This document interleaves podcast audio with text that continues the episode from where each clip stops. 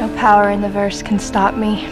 What's going on, guys? My name is Eldeniro, and welcome to episode 125 of the Midnight Hour. Um, I've had like a lot of people message me about the coronavirus, which is very strange. Uh, I'm like not a medical expert of any kind. In fact, I'm barely even knowledgeable about medicine. I have pretty much no idea about anything. Um, I was going to do an episode about uh, the sea people, um, something the likes of which we have not heard on the midnight hour. Um, but in these circumstances, it seems strange to talk about a like an unprecedented species slowly taking over humanity. I felt like it would kind of be in bad taste, and I think everyone is like a little bit on edge at the moment lately because of the coronavirus or COVID nineteen. Um, it's just a really strange time. Like if you're in the UK or the States, I imagine you're in some phase of um, the delay strategy, I suppose.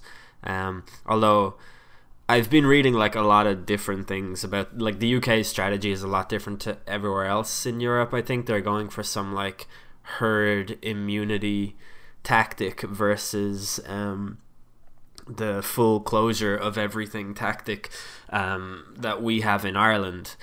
Uh, but it's real. Like uh, on Thursday, uh, I was in work and we were told that the the Taoiseach, or if you're not from Ireland, the Prime Minister, um, was going to do a speech or make a statement to the nation, and he was in America at the time because every St Patrick's Day, um, the major Irish politicians all fly over to the states and they do some awarding of the Shamrock, some bullshit ceremony and I don't really understand why the Taoiseach flew to the States, given the severity of the of the virus and how rapidly it spreads. Like I just feel like it's a really bad example to be setting that he's going across to do even like they scaled back the the whole Shamrock ceremony, right? And they they made it less uh, impactful and that it involved less people and stuff. But just the fact that they did it seems wholly irresponsible to me and not really a good case of someone leading by example. But however, I do approve of Leo Varadkar's decision to close all of the schools and universities and crèches and things like that in Ireland. Um, but it was it was so surreal. Like we in in my job, we watched this we all watched this statement on our phones. Like the whole floor where I work, everyone had earphones in, eyes on the phones, and listening to this statement. Like I can't describe the way it made me feel after hearing it. It was really like eerie and scary kind of like i just felt so on edge after and i said it to a few people and everyone felt the same. And um, he gave this speech at around like 25 past 11 or something like that. And he gave it from the steps of Washington, which is such a when someone delivers a speech addressing an entire nation from the steps of Washington, I picture Independence Day or something along those lines. Um, but that's what it was like. I, just felt so shaken and on edge after. And uh, me and a few of the lads from work went into the pub at 12 o'clock in the day and had a few pints. And I can't remember anything of that nature ever happening before. Like, I feel like this is something along the lines in terms of the spectacle um, in terms of the severity of it, um, and in terms of the way people have reacted to it. This feels like something along the lines of 9 11, just in terms of the scale of the event. Um, it has actually killed more people already than 9 11 has. Um, but it's so I don't know. It's it's one of those things that changes the way you live because now um, people are being discouraged from going outside. Uh, I, I know in Ireland you shouldn't attend any event or, or any social gathering with more than 100 people in it. You should limit all of your uh, all of your time outside. Work from home if possible. Um, obviously, no one is going to school, so uh, parents are going to be pulled out of work to look after their kids at home. Uh, I'm working from home. Um, although the way my company company has handled this has has been really strange, and I'm sure it's the same for a lot of people. Um, but the but the speech was just so. There was one point in it where he said, "More people will get sick, and unfortunately, we must face the tragic reality that some people will die." He also went on to say, "We have not witnessed a pandemic of this nature in living memory. This is uncharted territory." In fact, do you know what? Listen to it. Listen to the speech. I'm going to play it. Okay. Yeah, go ahead. Uh, good morning, everyone. I need to speak to you about coronavirus and COVID 19. For the past few weeks, the government and our public service have been focused on dealing with the impact of this virus. In that time, we've taken several important and unprecedented measures to protect public health. We've been preparing for all eventualities. Yesterday, the World Health Organization formally described it as pandemic, and the European, the European Centre for Disease Prevention and Control, ECDC, updated its guidelines, advising us all to act early to be effective. Our own National Public Health Emergency Team met last night and has issued new advice to government. We're acting on that advice today. There will be many more cases. More people will get sick, and unfortunately, we must face the tragic reality that some people will die. The virus is all over the world. It will continue to spread, but it can be slowed. Its impact can be reduced, making it easier for our health service to cope and giving our scientists more time to develop better testing, treatments, and a vaccine. It's important to recall that the, the disease effects will be mild for the majority of people, especially the young and healthy.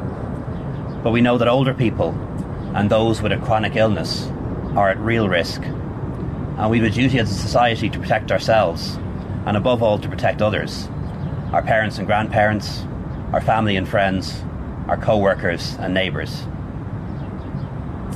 We have not win- witnessed a pandemic of this nature in living memory, and this is uncharted territory for us. We said we would take the right actions at the right time, and we have to move now to have the greatest impact. So from 6 pm today, the following measures are being put in place, and they will stay in place until the 29th of March. Schools, colleges, and childcare facilities will close from tomorrow. Where possible, teaching will be done online or remotely. Cultural institutions will close as well. Our advice is that all indoor mass gatherings of more than 100 people and outdoor mass gatherings of more than 500 people should be cancelled. Arrangements are being made to ensure that everyone entering Ireland through ports and airports is fully informed and self isolates if they develop symptoms. You should continue to go to work if you can, but where possible, you should work from home. And in order to reduce unnecessary face to face interaction in the workplace, break times and working times should be staggered, and meetings done remotely or by phone. Public transport will continue to operate. The shops will remain open, and we have plans to ensure that supply chains will not be interrupted. We need public and businesses to take a sensible, level headed, and responsible approach during this difficult time. Restaurants, cafes, and other businesses can stay open, but should look at ways they can implement public health advice on social distancing. And as a general rule, outside of work, people should seek to reduce social interactions as much as possible. You can all play your part by hand washing, coughing and sneezing into your elbow or tissue, and seeking medical advice if you develop symptoms. This is now more important than ever. The Cabinet will meet later today opposition party leaders and counterparts in Northern Ireland and Britain will, will be briefed. In the period ahead, the government will deploy all of the resources we can muster, human and financial, to tackle this threat head on. Those resources are extensive but not unlimited. Our healthcare workers have been at the forefront of this crisis since it started, and they will be at the front line of the crisis in the time ahead. We must do all that we can to help them so they can help those who need the help the most. I know that some of this is coming as a real shock, and it's going to involve big changes in the way we live our lives. And I know that I'm asking people to make enormous sacrifices, but we're doing it for each other. Together, we can slow the virus in its tracks and push it back. Acting together as one nation, we can save many lives. Our economy will suffer, but it will bounce back lost time in school or college will be recovered, and in time our lives will go back to normal. Above all, we all need to look out for each other. Ireland is a great nation. We're a great people. We've experienced hardship and struggle before. We've overcome many trials in the past with our determination and our spirit. And once again, we will prevail. Thank you very much. There's just something really sobering, let's say, when when the leader of your country speaks to you from the steps of Washington and says stuff like I know that some of this is coming as a real shock. It's going to involve big changes in the way you live your life, making enormous sacrifices, but we're doing it for each other. We have to act as a nation to save lives. We need to look out for each other. Stuff like that. It's just it's it's very sobering and I, as I've said at the start, I'm not a not a medical expert, nothing like that. Um, when I first heard about this contagion, I thought to myself that the the media is simply reporting facts, and people are taking the facts out of context and overblowing it, and that everyone is just a little bit too over the top, and that the people who are dying are all old and they already have underlying conditions um, and so therefore it's not too dissimilar to flu. Um, and like that's not really actually true. This isn't like the flu at all. Um, there are healthy people in their twenties who are getting killed by this virus. Um, now that is not generally the case, but like just because you're young and healthy does not necessarily mean that you're going to be fine. Um, some of my friends aren't taking anything seriously at all. Um, they think that the measures put in place by the government are completely overblown uh, and unnecessary and things like that. And uh, at this point, like we have to defer to the experts, right? None of us are contagion, uh, like con- what biologists. Let's say contagion experts, or, or like people who have uh, I don't know degrees in biology or, or whatever. Well, some of us are, but like like the experts are saying this is really bad. It's unprecedented. Um, they're also saying it's it's not even as bad as it could be, which is like a real shock considering how difficult uh, it is just dealing with this one. But like everything being closed down, like this uh, this quarantine, all of that stuff, like self imposed quarantine, whatever, uh, like it just feels really strange. And I'm all for it because my biggest concern would be that I get the virus and I unknowingly pass it on to an elderly person or even like a person in my family who may not be uh, healthy enough to deal with it or whatever. Um, but I really like I would encourage everybody who's who's in their early twenties or late teens and they think that like this is not really that big of a deal. Like I would encourage you to if you want to have that mentality, if you think it's not going to affect you if you get it, just consider how it might impact somebody in your family, especially at the rate that it's spreading. Um, and it, has been really interesting too to be able to just track the way that it's spread because we've had so many high profile cases of it. Like, for example, the owner of Panathinaikos gets it, Mikel Arteta gets it from him. Uh, presumably, more people in the UK will get it as a result of just the various Premier League footballers who have it. Um, like, Tom Hanks has it.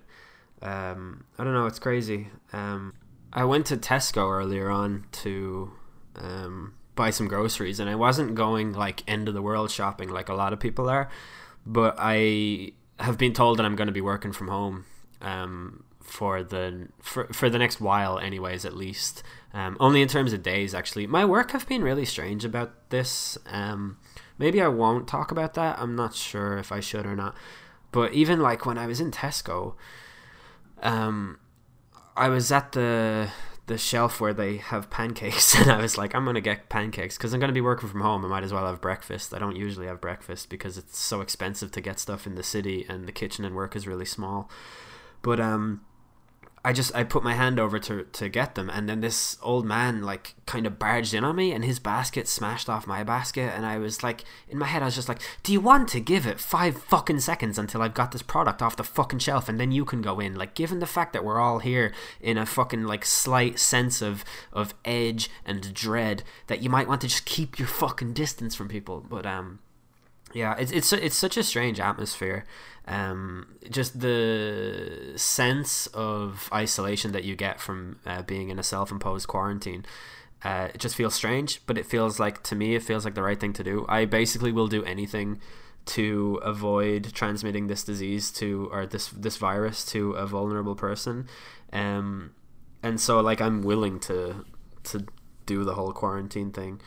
Um, I've seen like pictures of Temple Bar in Dublin from last night. It was as packed as ever, and it just feels like some people are just not going to, like, you're, there are some people that are just not going to get on board. Um, with precautionary measures, and like I feel like that's a shame because the thing that is stopping other countries from becoming Italy is this kind of action. And what's happening in Italy at the moment is like they're struggling to manage it because no no precautionary measures were put in place first when it first started breaking through and then they they just failed to control the spread at the rate that it spread and it's just I don't know man like it's it's pretty scary um I don't really like I don't really have an agenda here um I'm not an expert at all uh, no one should really listen to the stuff that I say.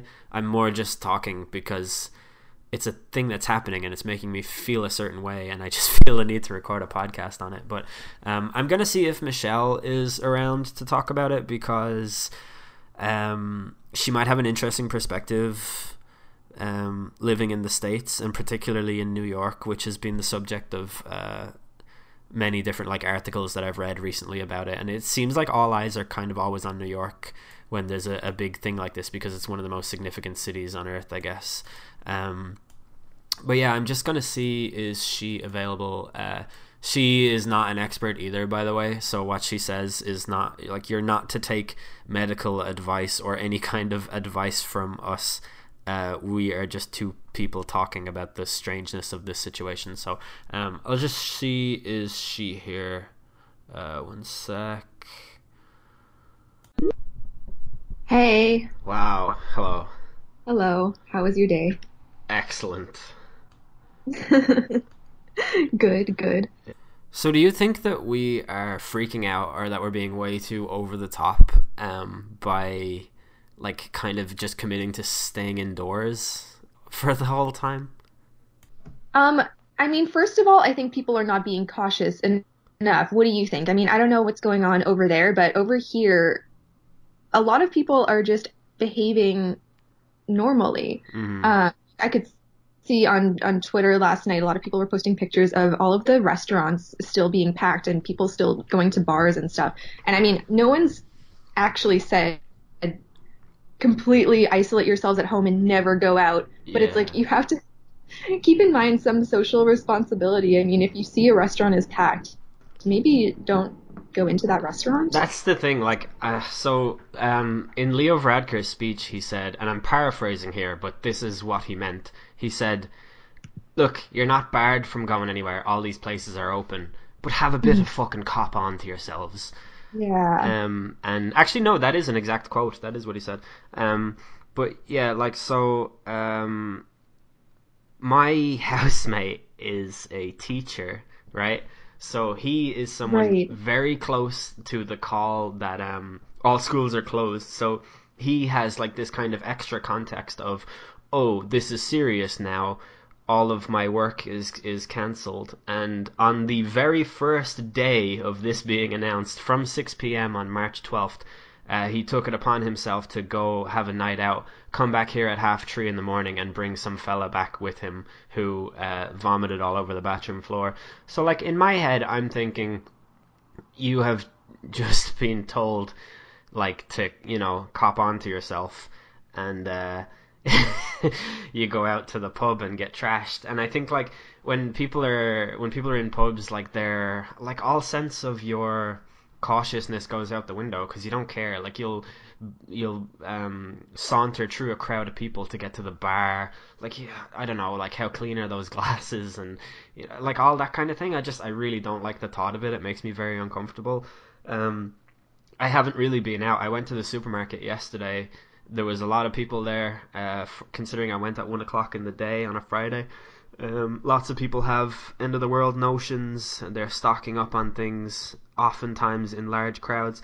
Like I don't know, it just feels really weird to me, and uh, some of my friends don't even believe that that, that this is happening. I, one of my friends said that the the cancellation of the St. Patrick's Day parade was a national embarrassment. So like I don't really like. I, I feel like I'm being heavily cautious, but I think it's because of people like this who are being the exact opposite way. Like, you know, I have like no faith in not being heavily cautious if there are people out there who think that this is just the same thing as catching a cold. You know. Yeah, I mean, I was reading this quote from an epidemiologist the other day. I can't even remember where I found it, but um, they're basically saying that if you are someone who is self isolating and, and staying at home and trying to be cautious like that, and you have this sort of creeping suspicion that may, maybe you're overreacting and maybe you feel a bit silly, that you're, you know, depriving yourself of, of normal things that you would normally do in your day to day life, like that's a sign that this social distancing is actually working. We should all be feeling a little bit silly and a little bit overly cautious. Yeah. And it's way better for us to be doing that and, you know, quote unquote overreacting rather than coming to a situation in what could be as little as a few days or a few weeks and really regretting not taking some of these preventive actions that we could all be taking right now. Yeah, yeah. Like the thing that I say to everybody is look at Italy like there that is us in a matter of days if we don't act now and there is no reason why it wouldn't be and the even worse thing is that italy so like if if this were happening in the south of Italy, I think I'd be saying the same thing I was saying about three weeks ago, which is, oh well, most of the cases, most of the deaths are people who are old and have underlying conditions anyways, and and this makes it no different to seasonal flu, just a slightly more aggressive strain of it, and most of the heavily affected areas are um, poorer countries like in the south of Italy. But it's not even in the south of Italy. It's in the north of Italy. It's in Milan. Like it's in the really rich regions of Italy where they have much better healthcare than they have in most of Ireland and they have like martial law in place. They have military patrolling the streets. They have a ban on people leaving their homes for any reason other than to go to the pharmacy or the supermarket. And when you go to the supermarket, you have a limited amount of time when you're in there um, to get the stuff that you want and then leave. And they queue for hours to get in. Like mm-hmm. it's serious over there, and that's not even getting into the fact that people are dying, and like that that that uh, hospital staff are taking ill, and they have to leave, and then they have to get replaced, and they have to make decisions, you know, between like, do we use this ventilator for this uh, slightly younger person who has coronavirus, or do we use it to address this stroke victim who has been in here for for three weeks since before the virus? Like, what do they do? And it's um like it's an absolute mess, and the most like statistically advantageous route you have to avoid that is the shutdown and the the social distancing and just having a bit of cop on and behaving responsibly, and um. I just don't think that that has sunk in with a lot of people, and and I don't really understand why. Like the the easiest way to appeal to people who are not capable of um, understanding mass statistics, which like it's really hard. Like if someone tells me like a million people have died uh, over the last five years because of like fucking hippo attacks or something, in my head I'm going to be like, wow, that's that's really terrible. But proportionally, I'm going to be far more outraged by this fly that keeps landing on my fucking screen, and I just can't hit him no matter how, how hard I try it because like I just can't grasp the number that big. But if you say to somebody like you, there's probably someone in your immediate family whom if affected by this, like would be in grave danger, and I don't get why that's not sinking in with people. No, it really isn't. And I mean, I have a friend as well. I mean, I'm sure we all have friends like this, but um, you know, who say things like, "Oh, it's pretty much just old people who are going to die anyway." Well, actually, you know, this same friend has a father who's a diabetic. I mean, everybody there's at least you know one person in everybody's family or one friend or something like that who is just vulnerable. Yeah. And I was listening to Sanjay Gupta on CNN last night, who was basically saying, you know, we really need to start thinking about this, you know, in terms of our own actions and how they affect other people. Like the things that I do affect you, mm-hmm. and the the things that you do affect me. So we have to be a lot more conscious in how in everything that we do, we have to be very conscious of our environment. I mean, if you are one of those people that's going to a restaurant, you know, how are you holding yourself? Like, where are you putting your hands? Um, how often are you washing your hands? Um, like, we all have to be thinking of, of these re- really, you know, minute details that we didn't think of before. And I mean, the easiest thing to do is for everybody to just stay home as much as humanly possible. And for some people, that's not an option. I mean, if you have to work outside of the home, then yeah, you have to, you know, go do your job.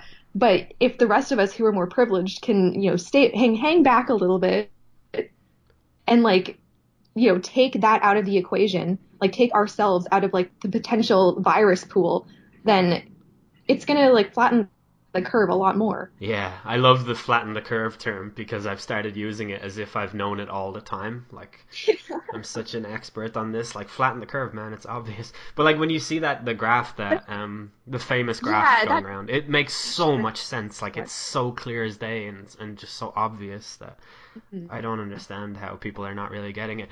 There's um a, a big concern I have, right, is so apparently in Ireland, um, obviously we have already announced the shutdown of schools and universities and crèches and and, uh, and social um, or sorry, uh, cultural um, organizations and things like that.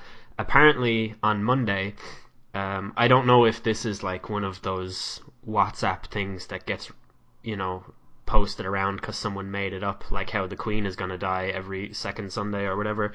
But um, apparently, we're going to have an announcement tomorrow about um, the suspension of air travel and the closure of pubs, which is uh, even the thought of that.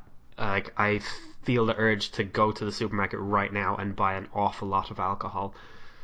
So, um, that's. Yeah, that's oh, that's I'm gonna put on so much weight because of this quarantine thing. Do you know that? That's like. Uh, I was friend about that. Like, I actually have been losing weight. I feel like there's two different responses to this, where like people either sit at home and eat everything, or people sit at home and completely forget to eat anything. And I'm in the latter category. You are um, ridiculous. what? How do you like?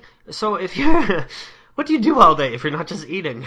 I ate like six squares off an Aero So bar I- earlier, and I had just finished a pizza. I wasn't even hungry. I was just so fucking bored. That's crazy to me. Like, it just doesn't even enter my mind, really. I mean, I have had like half a bagel today and a protein shake.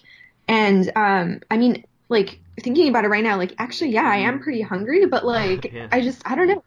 like, when I, ha- when I don't have a plan going into these things, I mean, normally when I am going to my office for my job, like, I've meal prepped and I've thought out in advance, what am I going to eat? Like, how am I going to make my lunch? Um, what snacks am I going to have throughout the day? Um, and now, like, I don't know. Uh, I guess all of that goes out the window when you're working from home constantly, and like you just think like, oh well, I have so much food available, like I'm not gonna go hungry, but you just forget to eat. wow, I cannot relate to that in So any way. Lost three pounds you. like, I'm uh, I know there's- I I think I've I've definitely gained like I got this thing on my phone that my phone just started counting my steps quite recently and um Oh, no. I, like at the end of every day I'm like wow like geez 3000 steps like all I fucking do is walk to the bus stop and back and then to the pub next door to my work for lunch but it, I've I've done like 2.6 kilometers and today I've taken 144 steps I've gone up the stairs then down the stairs then upstairs then down the stairs and etc I'm happy that it was 144. That's great. yeah, it's really good, isn't it? Like considering I haven't left the house, that's like a lot of steps. And you know what? I didn't even have my phone with me for a lot of the day, so it might even be Yeah, more. so it's yeah. Yeah, yeah. Um, I feel like this has like spawned an awful lot of like weird exercise routines for people because I mean a lot of us aren't going to the gym right now and I literally for the first time in my entire life and I'm 28 years old, I tried yoga today.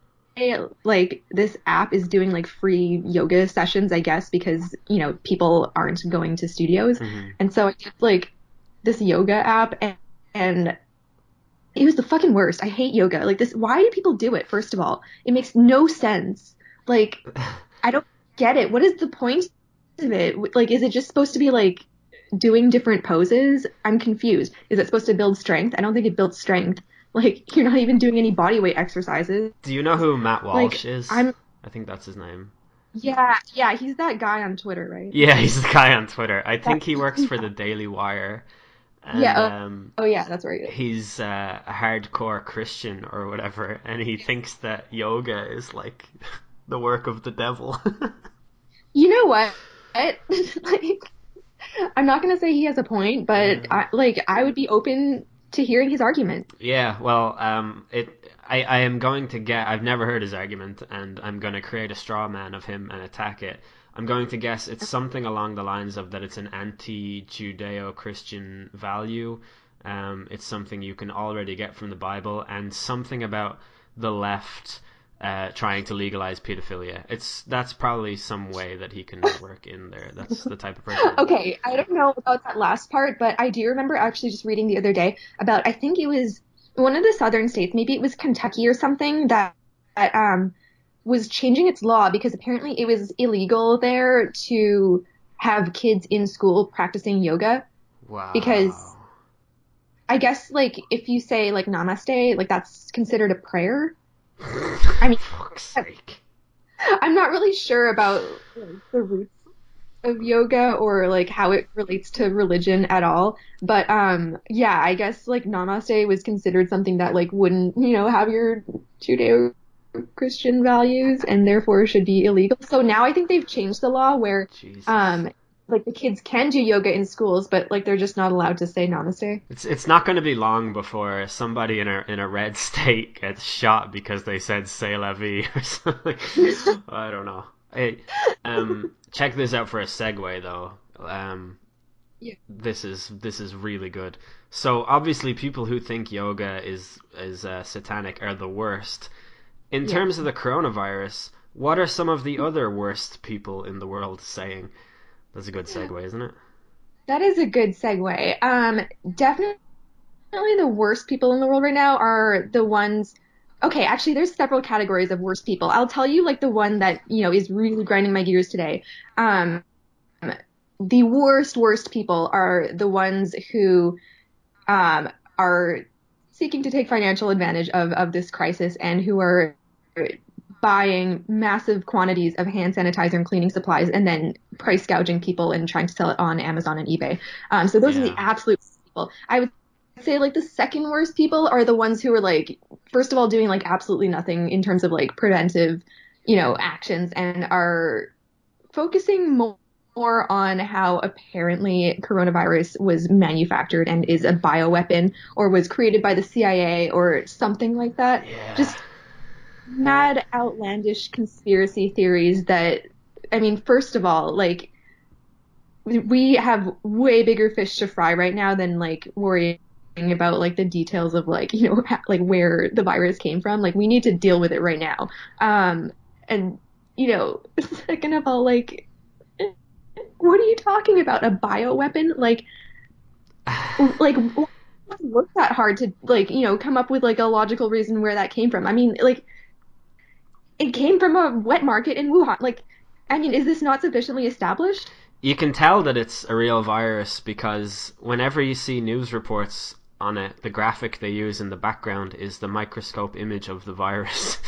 and uh, every time I see that, I think to myself, like, is that does anyone get that when they look at it? Am I supposed to look at that and be like, oh Jesus, that's yeah, that's quite a lot of of coronavirus there in that image.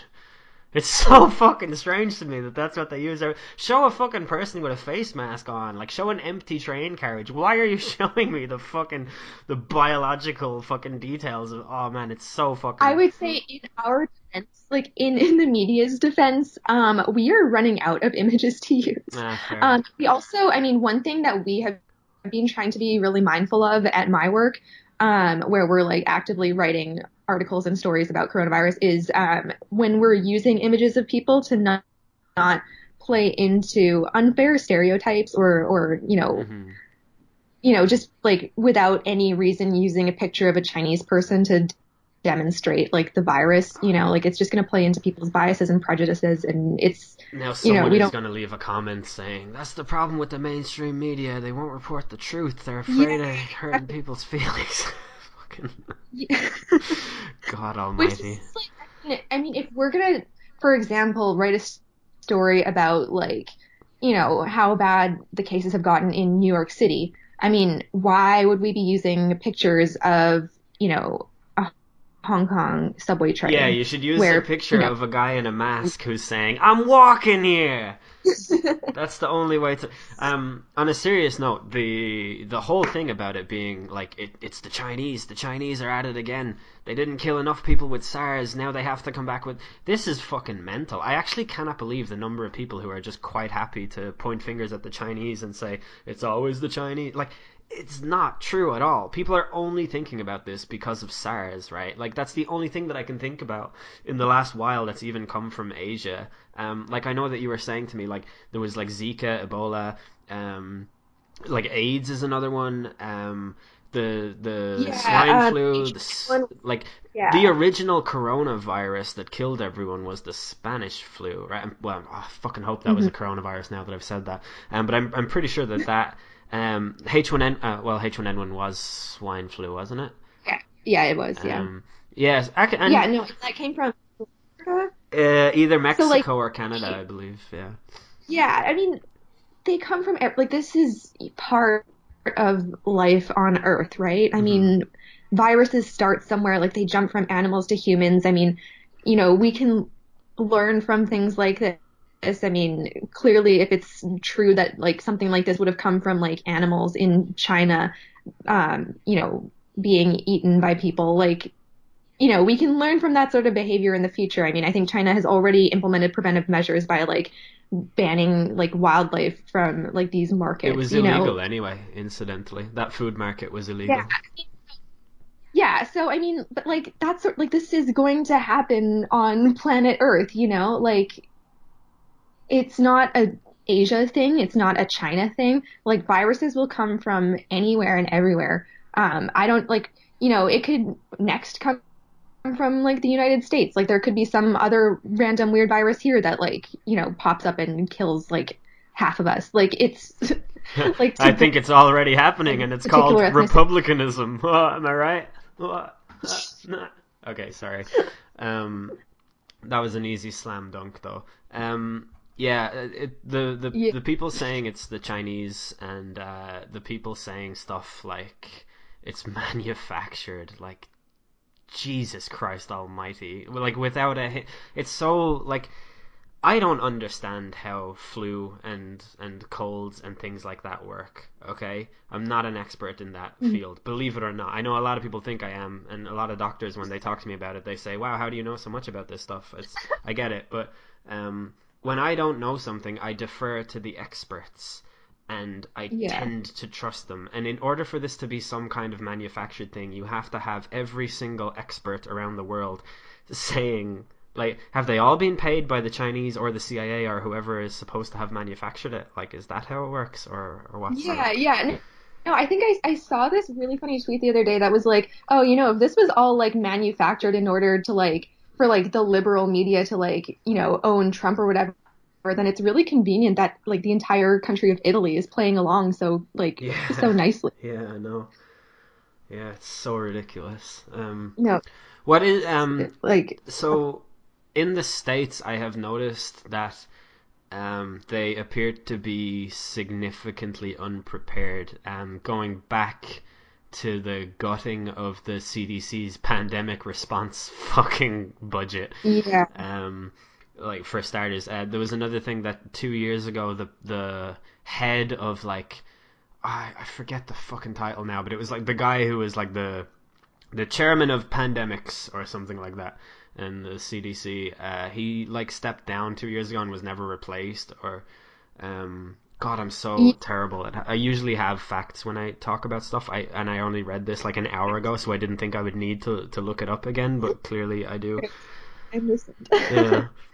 Um, well, so I, I mean, I think there's a few things going on in the U.S. and like a lot of it, I would say predates the last couple of years. I mean, just flat out, like the entire healthcare infrastructure in the U.S. is not adequately prepared to handle something like this. In, in fact, not really adequately prepared to handle like much of it Flu season. anything. yeah. I mean, that's why you hear, yeah, that's why you hear so many horror stories about, you know, people going to the hospital to like, you know, give birth or like have some very routine procedure and then like finding out later that they've been billed like tens of thousands of dollars Yeah. for stuff like, and I mean, it's, so there are a lot of things that were just, you know, not very conducive to fighting something like this that were in that were already existing in the healthcare system here. Um, and I would say everything that's been done since then has not really helped matters at all. Um, yeah, yeah, you're right that they completely gutted the entire pandemic response team, I think two years ago. Um, and that was like right after Ebola was a huge thing. And so they were, you know, set to work on exactly how to combat the next big pandemic. And look what happened. yeah. So yeah, there's a lot of things that have sort of gone wrong. It's been sort of a perfect storm of factors that have now, you know, given way to this uh, really frightening sort of situation that we have here. Yeah. Yeah, it's so like I don't know. I I really feel like a powerful sense of dread every time I see Donald Trump talk about it, and he says a different thing every time, and it contradicts the thing he said the time before, and it's just I have no faith whatsoever. Like, um, I've listened to uh, like several experts talk about this and how like there's actual data that exists. Um, showing the most effective way of dealing with pandemics, um, like school closures and and flight uh, stoppages being or flight cancellations or whatever, um, being like the main things. And I, I I recall I haven't read this in the media. This is something that I actually just remember uh, back in like 2014 or something when the Ebola crisis was um, being talked about a lot in like Nigeria, I think it was and Donald Trump tweeted like, "Why has Obama not closed?" Uh, why has Obama not cancelled all flights from Africa? And I remember thinking to myself, like, oh yeah, Africa, that fucking small country, like Africa, where like, uh, fucking. But um, anyway, that was Trump's thing, and like, he was so slow to act on this. Like he on, they only yeah. they only stopped flights from China like quite recently, and I don't even think that they're fully stopped. I know today they just announced that they're stopping flights from the UK and Ireland, or as Trump calls it, the UK. Um, made the same mistake two years ago. Still hasn't fucking learned that Ireland is not part of the United Kingdom. Like, which you would think that in his negotiations about Brexit and his fucking genius plan on how to do Brexit correctly, he would fucking know that Ireland is not a part of the UK. Um, but yeah, like he has been like just so terrible at everything and whenever he does communicate about it it is very often lies and I know it's just crazy, and I just can't believe we're gonna have another four fucking years of this. And, oh. Yeah, well, so I mean, it's really like it really shows you exactly how dangerous that his constant untruthfulness has been. I mean, you know, even when you like think of like the like the more innocuous lies, like talking about things like oh, like his crowd sizes that are like obviously vastly exaggerated. I mean, all of that stuff sort of adds up over time, and so now when he says, you know, when he says things that are actually really important for people to hear and th- things that he says that are truthful, I mean, no one believes him. Yeah. Like, he's completely blunted the impact of everything and anything that he could say about this because it's just, you, you don't know what to trust at all. Yeah, I know. There's only one thing he's ever said that I really believe, which is that he's in completely perfect health and that his doctors were amazed at how healthy he was. That's definitely true. I would say. Yeah, did you hear that he got the coronavirus test apparently? Yeah, yeah, yeah. He, he only took it today though, right? Yeah, I mean that's what he said, which is also I mean kind of like I mean I guess that goes back to our discussion about the untruthfulness because I mean first of all like just because he says that he got the coronavirus test like does not mean that he actually did. Yeah. And then also if he did get it and he tested positive, are they going to tell us that? Yeah, they definitely are not. No, or yeah. or else they, or else, or else, if it like Trust. somehow came out, he would say something like, "Yeah, I got it, and it's not a big deal," or like, "I got it, and the doctors were amazed at how strong my immune system was," or something like that. I don't know. Yeah. Yeah, it's so strange. Um, what was the other thing I was gonna say about him? Uh, where was I going in my head? He lies about everything. Oh yeah, so it's been really interesting. Um, um, to see like so there's this um, football team from Greece called Olympiakos, and they were playing another football team from London. Uh, quite recently, mm-hmm. and the owner of Olympiakos had the coronavirus, and so as a result of that, the manager for this London club now has the coronavirus too and it's just really interesting how you can see like yes they met each other and now he has it. It's just kind of like um, just to be able to demonstrate how quickly it travels amongst people because i think people tend to not believe stuff when they're like oh the spread of a virus. If you don't actually see how it works you don't really fully understand it. But um it, Donald Trump has been in the same room as multiple people who have either yeah. like gone into isolation or are confirmed. Uh, yeah. Yeah, like everybody with coronavirus has been going to Mar-a-Lago and literally shaking his hand and interacting with. I can't get like, over it. It's just very hard to like. I mean, I don't know. Like, it's actually scary. I mean, like obviously it would be absolutely terrible if he or anyone in his top staff got the virus. And an awful lot of people who have tested positive have been in close contact with them in the last few days, in the last few weeks. Yeah, it's crazy. Um, and like, look at like, what is it like? Some huge percentage of the government in Iran all have it as well. Yeah. Yeah, no, something like I don't know, a third of their parliament or something has the like a couple of them have died. Yeah. A lot of their like Revolutionary Guard has it. It's, I mean, yeah, yeah like this spares nobody. Like you- everyone is catching. Did you see? I think it was the New York Times. I'm not sure. Um, I I think everything is the New York Times because I have the app on my phone, so I get the push notifications, and I'm just so used to seeing them. But uh, some satellite images showed that in Iran they're they're digging mass graves to deal with this. Yeah, it was um it was the Washington Post that broke that story, Ah. I believe. Um yeah, massive pits full of lime that you can see from space. Yeah, like that is really grim. Yeah, and I mean that also is, you know, an issue regarding, you know, truthfulness and disclosure and, you know, censorship and propaganda because they to date have I think confirmed a couple hundred deaths Yeah. and maybe 10,000 positive cases and clearly the problem is much more widespread than that.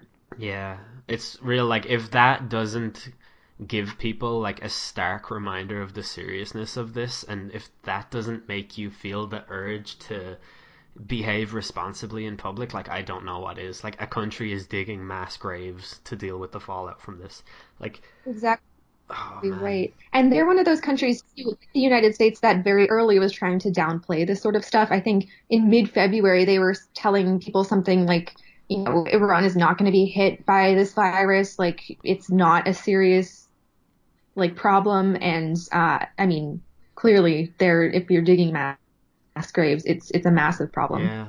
I didn't like it kind of came on so quickly that I like I don't even know. Like I'm on record a few weeks ago as having lightheartedly said some comment like oh yeah I would like to get the virus so that I spend 2 weeks off work and have a 3% chance of dying. Like I said some some joke like that.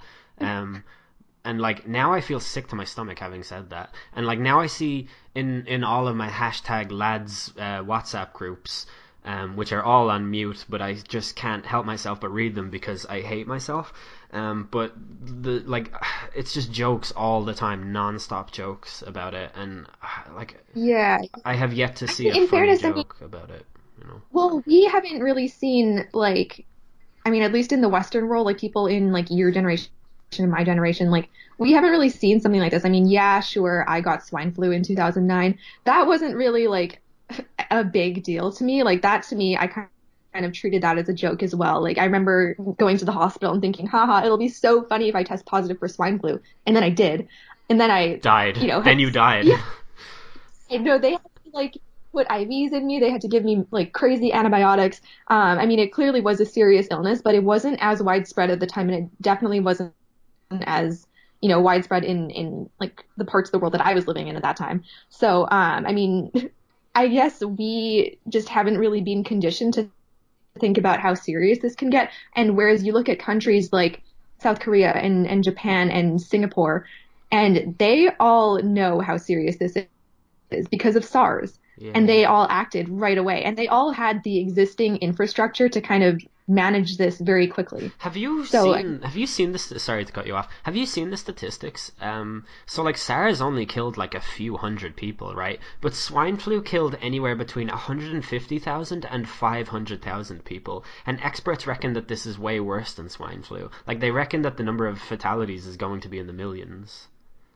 Yeah, yeah. I was reading some stat the other day that like in the US at least, like the deaths could reach a million. Yeah, yeah, and they reckon that like the number of infected is going to be over 100 million, and those are conservative estimates. Yeah, or up to yeah, yeah, yeah. No, it could like it's serious. Like it's something that like you and I and like anyone listening to this should anticipate. Like it's very likely that we will get the coronavirus. Yeah, that like that's crazy to me. I can't even fathom that. Yeah, me either. Um, okay, I have to start work now. Yeah, sure. Yeah, yeah. Well, it's it's been great. Thank you very much. so, um, that was interesting. I had like very little time there to actually talk. There was a few other things that I, I wanted to ask her, but uh, not a big deal. It was it was pretty interesting to hear about like the fact that this is also happening on the other side of the world and things like that. Like it's um I don't know, even like looking at the Twitter feed and things, it just feels like we're all part of this thing going on, and that's pretty cool. Um, if uh, I noticed when I was on the call to Michelle there that it the audio cut out a couple of times, so I'm really sorry about that. It's an issue with Skype. Um, I know the Midnight Hour in general has had terrible audio quality for like a really long time, and that's mostly because my guests have bad audio quality. What are you gonna do? Um, but I noticed in the episode with Docs and just now that it it just cuts out a fair bit, and it doesn't do that when I'm on TeamSpeak uh, playing games, and it doesn't do that when I'm on Discord. So it has to be a Skype issue, and it's it's really irritating me. So um, I don't know what's you know, I don't know what the plan is uh, for the next while. I know that I said the Midnight Hour was dead a long time ago, but I actually still have guests lined up for future episodes, so you guys will have that to look forward to if indeed you are still listening, which seems like a lot of you are. Uh, I also just put the podcast on Spotify today, so check that out. It's um, would would be cool to see something happen on Spotify. Like it's another avenue through which I may happen to attract new listeners. Um, we do have some. Uh, we are, we have one very cool episode coming up with Miguel that uh, I'm really excited for you guys to listen to, and we we may do other stuff. Like I remember in uh, what like 2000 end of 2017 start of 2018 i think there was a good few episodes of the podcast that came around like i had the one with ranners and jared and pluffnob and um a bunch of people i had like a bunch of new guests on during that time and the reason for that was because i was working for this tech startup that didn't really work out. So there was a lot of working from home, and then there was a lot of not working at all, and then there was a lot of watching the company file for liquidation and get fucked out of a lot of money. But during that time, I had the extra, um, the extra time and resources to be able to get new guests on the show. And you know, over the next while, if I'm going to be working from home, I will have lots of extra time, and I'm just thinking like it would be really cool if I could get some podcasts out during that time. Um, hopefully not like this one. This was a weird one. Like I just really wanted to talk about what was going on. I wanted to complain about the people who don't really seem to take this very seriously, um, and I just wanted to talk about the strangeness of uh, the isolation, I suppose. And there's no intro at the start of this because it just, I don't know. I'm kind of at. A, I just feel like if I were to make an intro, it would be in some way virus related or something, and uh, I would feel strange about it. And I don't think I'll have a song to close out this episode either. Um, but I also um, would recommend if any of you are looking for stuff to do while you're sitting at home all day, uh, download Age of Empires 2 Definitive Edition from Steam and get stuck into that because uh, that is some high quality entertainment right there. And keep an eye out. I might do a couple of live streams during the week or something because I can already feel myself going stir crazy here. Um, and I wonder, like, if I talk for another six minutes, I can bring this episode up to the hour mark. That would be pretty damn good. But I think I might not have the energy to do that. So, um, I think that's it from me. I don't think I have anything else to say on this subject.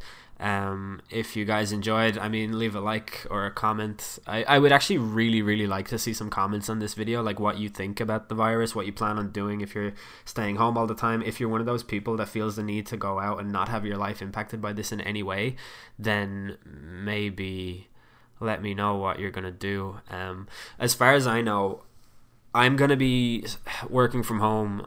Um, on Monday and Tuesday. I don't know what the story is going to be on Wednesday. And even though Tuesday is St. Patrick's Day, but I actually have to work, um, which I'm not really that happy about. Um, but then my work haven't really made it clear whether or not we're to stay home. But I think the government are due to make a statement tomorrow, and most people seem to think that extra um, restrictions on. Um, on social gatherings are going to come into effect. And if it's true that the pubs are closing and stuff like that, I just think like we're gonna start seeing some empty streets and we're going to be more encouraged to work from home. Uh, the only thing is, in my job, I actually can't work from home the whole time because some of my job involves um, collecting physical documents, and I don't know if, like, I don't know, maybe. See, I work in the funds industry, and it's the, in some of the terms for some of the funds that I deal with, it's a requirement that trades be received in their actual physical document. Like people have to send in a letter with two signatures on it, and I just feel like with the postal service likely being curtailed, uh, with the financial markets crashing the way they are, and with um, most big companies making provisions um, to input uh, BCP procedures and have people away from uh, away from the office at home, I feel like the funds will probably put arrangements in place so that we can receive stuff by email. But um, yeah, as it stands, I'm going into work on Wednesday, but I just I really suspect that I'm going to be working from home for a long time. Like I feel like this is going to be a couple of months. I have uh, I have some travel arrangements over the next few months as well, and honestly, I am pretty pessimistic about those. I don't think I'm going to be going anywhere for quite a long time. So, um, like, I don't know. What can you do? It it it just feels strange. I remember I was at this um I went to see Brian Fallon play in what's that venue on Abbey Street called? In the Academy. Um, last year it was 2019. I'm pretty sure. Uh, or was it the very end of 2008? I think it was February 2019. You know. Um, but I went to see Brian Fallon, and the support act was Craig Finn, who many of you may know as the lead singer of the Hold Steady.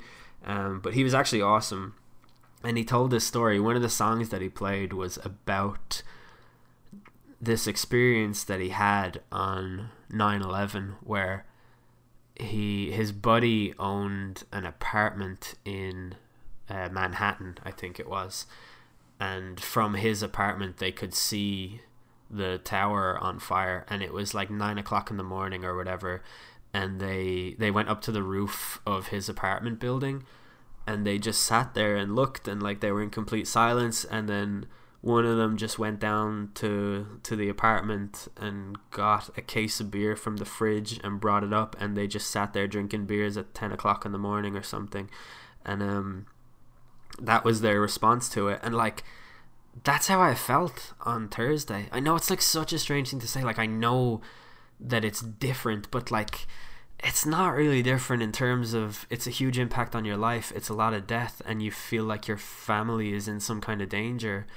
Um, it's just that this time it's not terrorism. It's like it's a it's a biolog it's a virus or whatever. Um, I also am really not a fan of people who say stuff like, "Oh, it's Mother Nature's way of culling the herd." Like, shut your fucking face, would you? It's such a fucking stupid way to look at it. Um, but yeah, I think oh, I feel like there was one other thing that I wanted to say. Like I, I feel like I've left for the airport and that I'm forgetting something. That's how I feel uh, hovering over the stop recording button here. Anyways, um, I, I think I think we'll just leave it. Uh, hopefully, look out for more podcasts in future. Podcast is now on Spotify. Check that out.